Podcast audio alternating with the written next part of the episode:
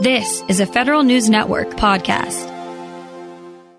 The Coast Guard's rollout of its financial systems modernization has been two decades in the making. The Coast Guard is now on a shared system with other Homeland Security agencies, such as the Transportation Security Administration. It's been a major lift for the Coast Guard with a fair share of challenges, but it shows the service's drive to embrace more cloud and standardized IT systems. Federal News Network's Amelia Brust has the latest. And Amelia, just bring us up to date on this project. The Coast Guard wanted to move from its legacy financial system to a new centralized one because the old system was not compliant with federal accounting standards, cybersecurity standards, and they also weren't sure how much longer they would be allowed to stay on the mil.gov network. So, if our listeners recall back in November, we heard from the Assistant Commandant for Resources and Chief Financial Officer, Rear Admiral Mark Fedor. And he said at the time the Coast Guard was about halfway through the change to the new system, which they timed to begin with the fiscal year on October 1st. And that was using a temporary system called the cutover financial system to make sure that the Coast Guard could keep operating during that time, though. They set up a support team for people out in the field. And when we spoke with Fedor back then, he said that the support team had gotten about 160 inquiries on their new system. Now, fast forward to this week when Craig Bennett, the Coast Guard's Deputy Assistant Commandant for Resources and Deputy Chief Financial Officer, explained what it really took in order to keep everything moving on the financial systems. We kind of manually did 20,000 transactions, spent about a billion dollars to keep 24 hours by seven worldwide operations going. So so we had our legacy 21 data that we migrated into this new system. We had our cutover period system. So basically the first quarter of this, of this fiscal year was, was migrated. And oh, by the way, at the same time we did this, we went to a new accounting string with POET structure and a new common appropriation structure to be consistent with the rest of the department. We went from an asset based to a mission based appropriation structure and all the fun of how to govern that when your your structure and your muscle memory as an organization has not done it that way before. Again, that's Craig Bennett. He's the Deputy Chief Financial Officer of the Coast Guard. Amelia, were they on budget, or on schedule, I should say? And if they were not on schedule, what did that do to the budget? Well, they were a bit behind schedule when they finished the transition in January. And Bennett said this did complicate their budget execution because they spent a lot on data migration, troubleshooting the new system, and the Coast Guard is still paying off a backlog of invoices from that migration. But he said that all of the features that are new as of 2022 are working, and he was optimistic for the 2023 fiscal year. He said they are still learning their new appropriation structure and that the president's Build Back better package doesn't include much for IT investments, but he said the desire for IT modernization is resonating more with Congress. And the Coast Guard has gotten consistent funding for this in the last three or so budget cycles. Here's Bennett again.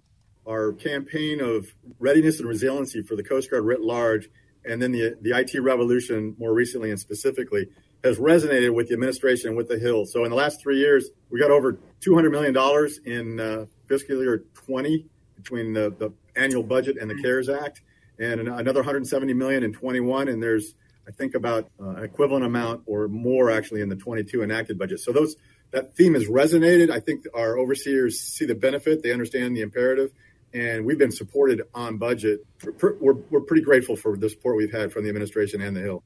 And again, that's Craig Bennett, the Coast Guard's Deputy Chief Financial Officer, speaking at an ACT IAC event. We're speaking with Federal News Network's Amelia Brust. And Amelia, aside from all of the financial system updates, did he mention what else the Coast Guard is doing by way of IT modernizing? Well, so going forward, the Coast Guard says it wants to leverage more industry expertise and get private sector folks at the table sooner in the software development process the Chief Information Officer, Rear Admiral David Dermanelian, who's actually planning to retire next month, says that they want to embrace a more commercial mindset so that they can use agile software more effectively. And there's a couple large omnibus contracts that are in the pipeline right now to help them do that. Dermanelian didn't really give a lot of specifics uh, last week, but here is what he did say about those contracts we're looking forward to awarding some uh, contracts. we're in a sensitive stage with a very large contract right now, but there's a couple more uh, on the heels that will allow uh, our precious uh, information technology uh, technicians and managers to perform higher level functions versus the more commodity function, which are extraordinarily important. If you don't have a working computer today for the Coast Guard, a laptop uh, is to a coastie for most coastie as a rifle is to a uh, for infantrymen over in the army. So um, it's really important that we uh, we build that relationship and did he mention any specific examples of this type of agile software the Coast Guard is hoping to, to get in with? Well, for one, commercial cloud is a really big goal for the Coast Guard, like it is for a lot of federal government. Dermanelian says that the Coast Guard is a hybrid has a hybrid cloud posture with organic data centers and cloud instantiations built to commercial standards, and those are linked to commercial cloud offerings with the software as a service platform and with an infrastructure as a service platform. He said that they started this in 2018 or so to manage Coast Guard auxiliary volunteer data. And from there, they've invested a lot more in as a service solutions. We're now putting more governance because we had a little bit of cloud sprawl. We need to kind of put a little bit more governance around that because at the end of the day, I have to support this guy named Mike Ryan. Rear Admiral Mike Ryan is the mm-hmm. commander of Coast Guard Cyber. He has to defend all that information, even when it's in a commercial cloud environment. It's his job. He doesn't abdicate that responsibility. Uh, and so we have to set him up for success through the way contracts are, are formed. He has to have assurances back to uh, General Nakasone uh, that Coast Guard data is in fact secure. That's the Coast Guard's Chief Information Officer, Rear Admiral David Dermanelian. And Amelia, did he say what's coming next? And now, thanks to the funds that the Coast Guard got in fiscal year 2022, Dermanelian said that they can upgrade their primary case management capability. So they have a legacy system that's called MISLE, which stands for Marine Information Safety and Law Enforcement. And this stores a lot of data on things like boating accidents, pollution incidents, search and rescue cases, law enforcement, and marine vessel inspections.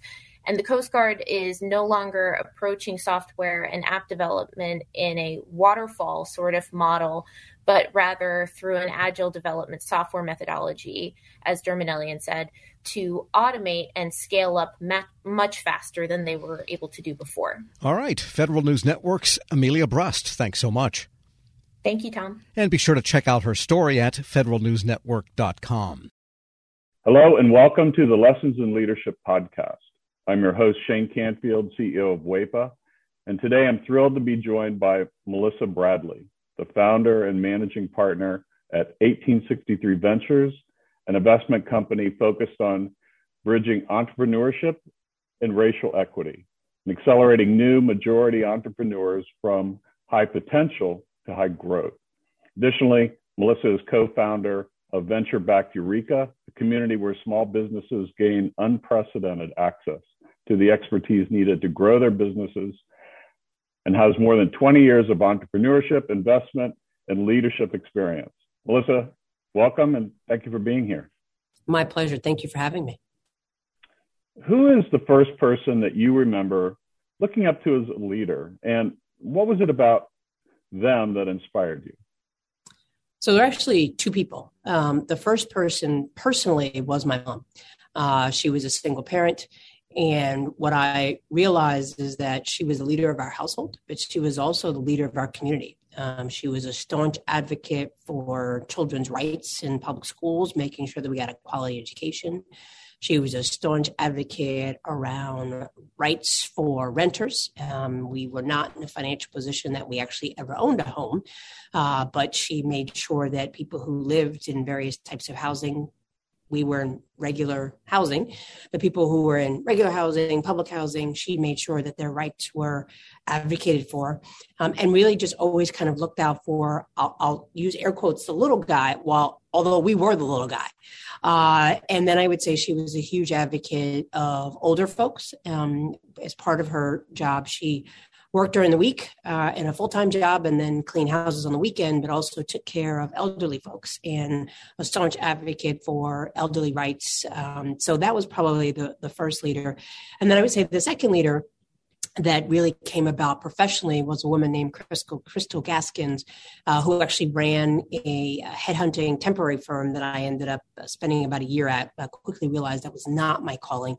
But in a world where you are constantly managing the powers that be that want to hire all these people and move people around, and the folks who are sometimes in vulnerable positions and obviously seeking a job, she would always manage to treat everyone with the with the ultimate respect. And part of the business was actually um, managing hotels and getting service workers to show up. And that's a tough job, right? To try to motivate people who barely are getting paid enough under not great conditions. Um, and so she taught me three things. She taught me how to be a motivator and that recognizing leadership is not mandating, but motivating. She taught me that leadership is not just reporting up, but also reflecting and supporting those who may be underneath you from a hierarchical structure. And she also taught me that leadership was not about money, uh, but it was about producing positive outcomes for whoever your customers were. And if you did that, then obviously the money would come. How would you describe your leadership style and how has that developed over the years? Mm. I would describe it hashtag work in progress. Um, it, it, has evolved over the years, I think, two ways. One, uh, the more people I've been exposed to in leadership positions have certainly helped me pivot and make adjustments. And then, certainly, as my leadership roles have elevated and probably as the more people i've been responsible for has elevated. Uh, you know certainly being managing partner and founder of 1863 ventures we manage a lot of people. We have actually tripled our staff this year and so we went from three people to oh, actually 12 people plus and growing. Uh, and we went from a couple hundred members to almost 10,000 members. And that's a big deal. Um, I, so my leadership style has evolved in terms of more people that I have reporting to me. I think it's, I, I focus on autonomy. I focus, I'm, I'm, very clear that my role is to help other people be successful. Uh, I do set very clear deadlines. I am try to do a good job of kind of projecting what is the overall mission and vision, what are the KPIs and OKRs that we need to hit. And then I feel like I need to get out the way. I need not be a micromanager. I need to recognize, particularly since COVID, that people have kids, they have lives, they have ways that they know how they perform best. And so we now have people who work for me all over the world.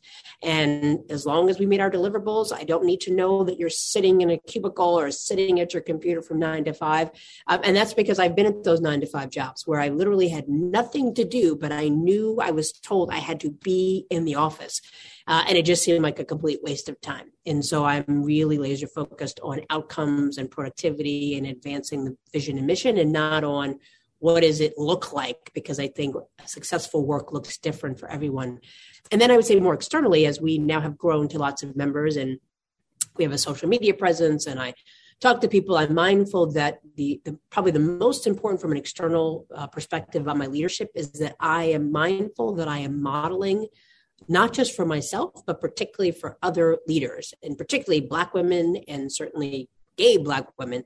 Uh, you know, there are not a lot of us. Um, you know, you mentioned that I'm a co-founder of Ureeka, so I'm fortunate enough to be in the first 30 or so Black women that have been supported through venture capital, which is a sad statistic, but for a different topic.